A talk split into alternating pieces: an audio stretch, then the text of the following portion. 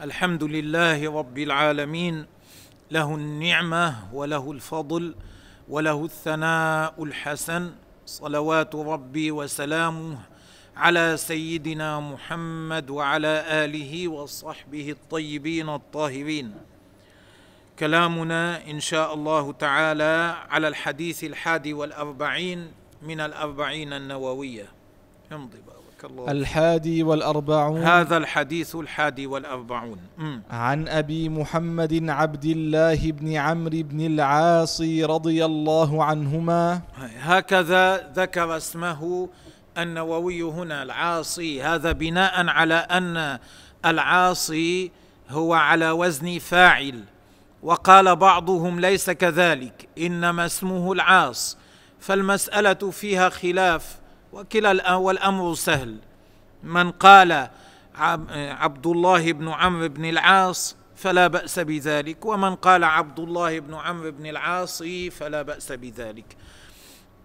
وقال النووي رضي الله عنهما فترضى عن عمرو كما ترضى عن ولده لاعتقاده أن عمرا قد تاب قبل موته. وقد جاء عن عمرو روي عنه ما يدل على أنه قد ندم على ما كان صدر منه من أمور كالخروج على سيدنا علي ومقاتلته ونحو ذلك قبل أن يموت مم. قال قال رسول وعبد الله بن عمرو كان كثير الحديث كاتبا توفي بمكة سنة خمس وستين وله اثنتان وسبعون سنة. مم. نعم. قال قال رسول الله صلى الله صلى عليه الله وسلم. لا يؤمن أحدكم لا يؤمن أحدكم أي إيمانا كاملا. نعم.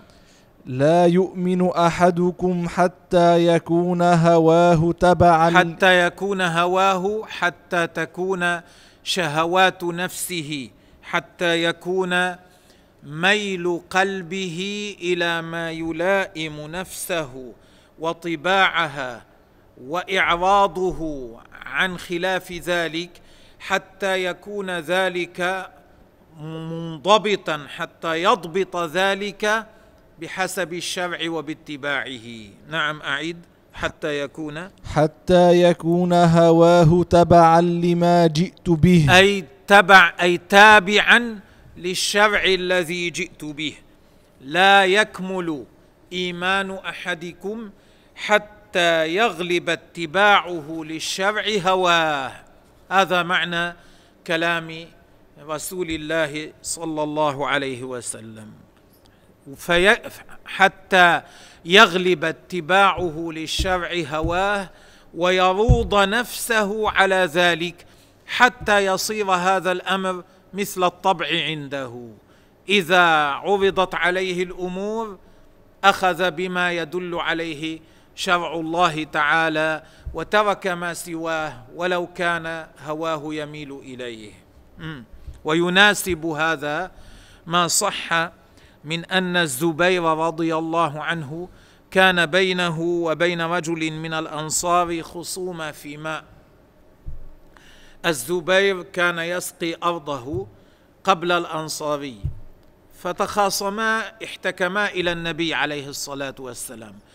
الرسول عليه الصلاة والسلام قال اسق يا زبير وسرح المال إلى الماء إلى جارك. يعني لا تستوفي حقك إلى الأخير إنما اسقي وسرح الماء إلى جارك. حتى يسقيا يحضه بذلك على المسامحة والتيسير. لما قال ذلك هذا الآخر قال يا رسول الله أن كان ابن عمتك؟ يعني أنت تقول هذا لأنه ابن عمتك؟ فأصاب النبي عليه الصلاة والسلام الضيق الشديد غضب من كلامه حتى تلون وجهه تغير.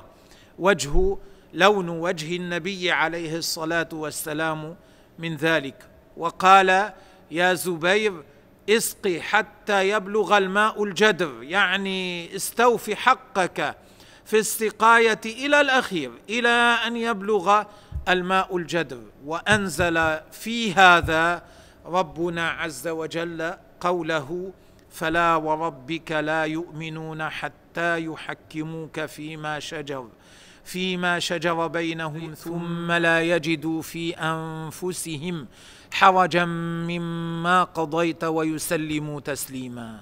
أنزل الله تبارك وتعالى في هذا هذه الآية. وأيضا يناسب ذلك. والعلماء قالوا هذا الرجل قال ما قال الظاهر أنه كان منافقا. يبطل يبطن الكفر ويظهر الإيمان. حتى قال للنبي عليه الصلاة والسلام هذه المقالة أن كان ابن عمتك لأن النبي عليه الصلاة والسلام لا يحابي على حساب الحق. أيضا يناسبه ما رواه الشيخان أن رسول الله عليه الصلاة والسلام قال لا يؤمن أحدكم أي لا يكمل إيمانه حتى أكون أحب إليه من والده وولده والناس أجمعين. ولا يخفى أن هذا الحديث من جوامع الكلم التي أوتيها رسول الله عليه الصلاة والسلام. لأن أقسام المحبة ثلاثة محبة إجلال كمحبة الولد لوالده ومحبة شفقة كمحبة الوالد لولده ومحبة استحسان ومشاكلة كمحبة سائر الناس. فحصر أصناف المحبة فكان معنى ما يقوله عليه الصلاة والسلام إن أحدكم لن يبلغ أعلى درجات الإيمان حتى يحبني المحبة التي تجعله يقدم طاعتي على موافقة والده وولده وغيرهما من الناس. فمن استكمل الإيمان علم أن حق رسول الله صلى الله عليه وسلم وفضله آكد عليه أكثر تأكدا عليه من حق أبيه والناس أجمعين. لأن الله تبارك وتعالى إنما استنقذه من النار بالنبي عليه الصلاة والسلام. الله هداه من الضلال بالنبي عليه الصلاة والسلام. الله بين له طريق الهدى بالنبي عليه الصلاة والسلام. لذلك ينبغي أن تكون محبته على ما يقتضيه ذلك. ولذلك كان الصحابة رضوان الله عليهم لا يقصرون في بذل أنفسهم دون رسول الله عليه الصلاة والسلام. وهكذا ينبغي للمؤمن أن يكون الا يقصر في بذل نفسه دون رسول الله عليه الصلاة والسلام. كانوا يبذلون أنفسهم دون رسول الله صلى الله عليه وسلم ولو قاتلوا أبناءهم ولو قاتلوا آه، والديهم. أبو عبيدة بن الجراح رضي الله عنه كان في معركة بدر مع المسلمين ووالده كان مع الكافرين فكان والده يتصدى له يقف في وجهه يريد أن يقاتله. أبو عبيدة يعرض عنه. لما أكثر قصده قتله ولم يبالي لأن والده كان في صف من يحارب رسول الله عليه الصلاة والسلام ويريد الأذى له.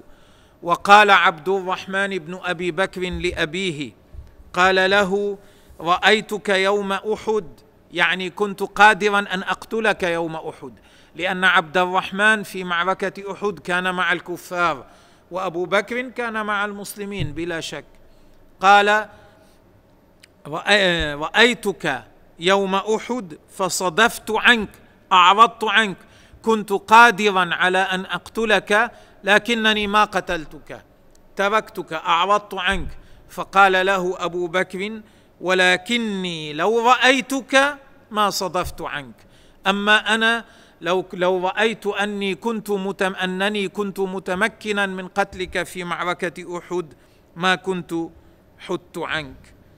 فمن وجد من نفسه أحس في قلبه ما تقدم فقد كملت محبته وصح أن هواه تبعا تبع لما جاء به رسول الله صلى الله عليه وسلم.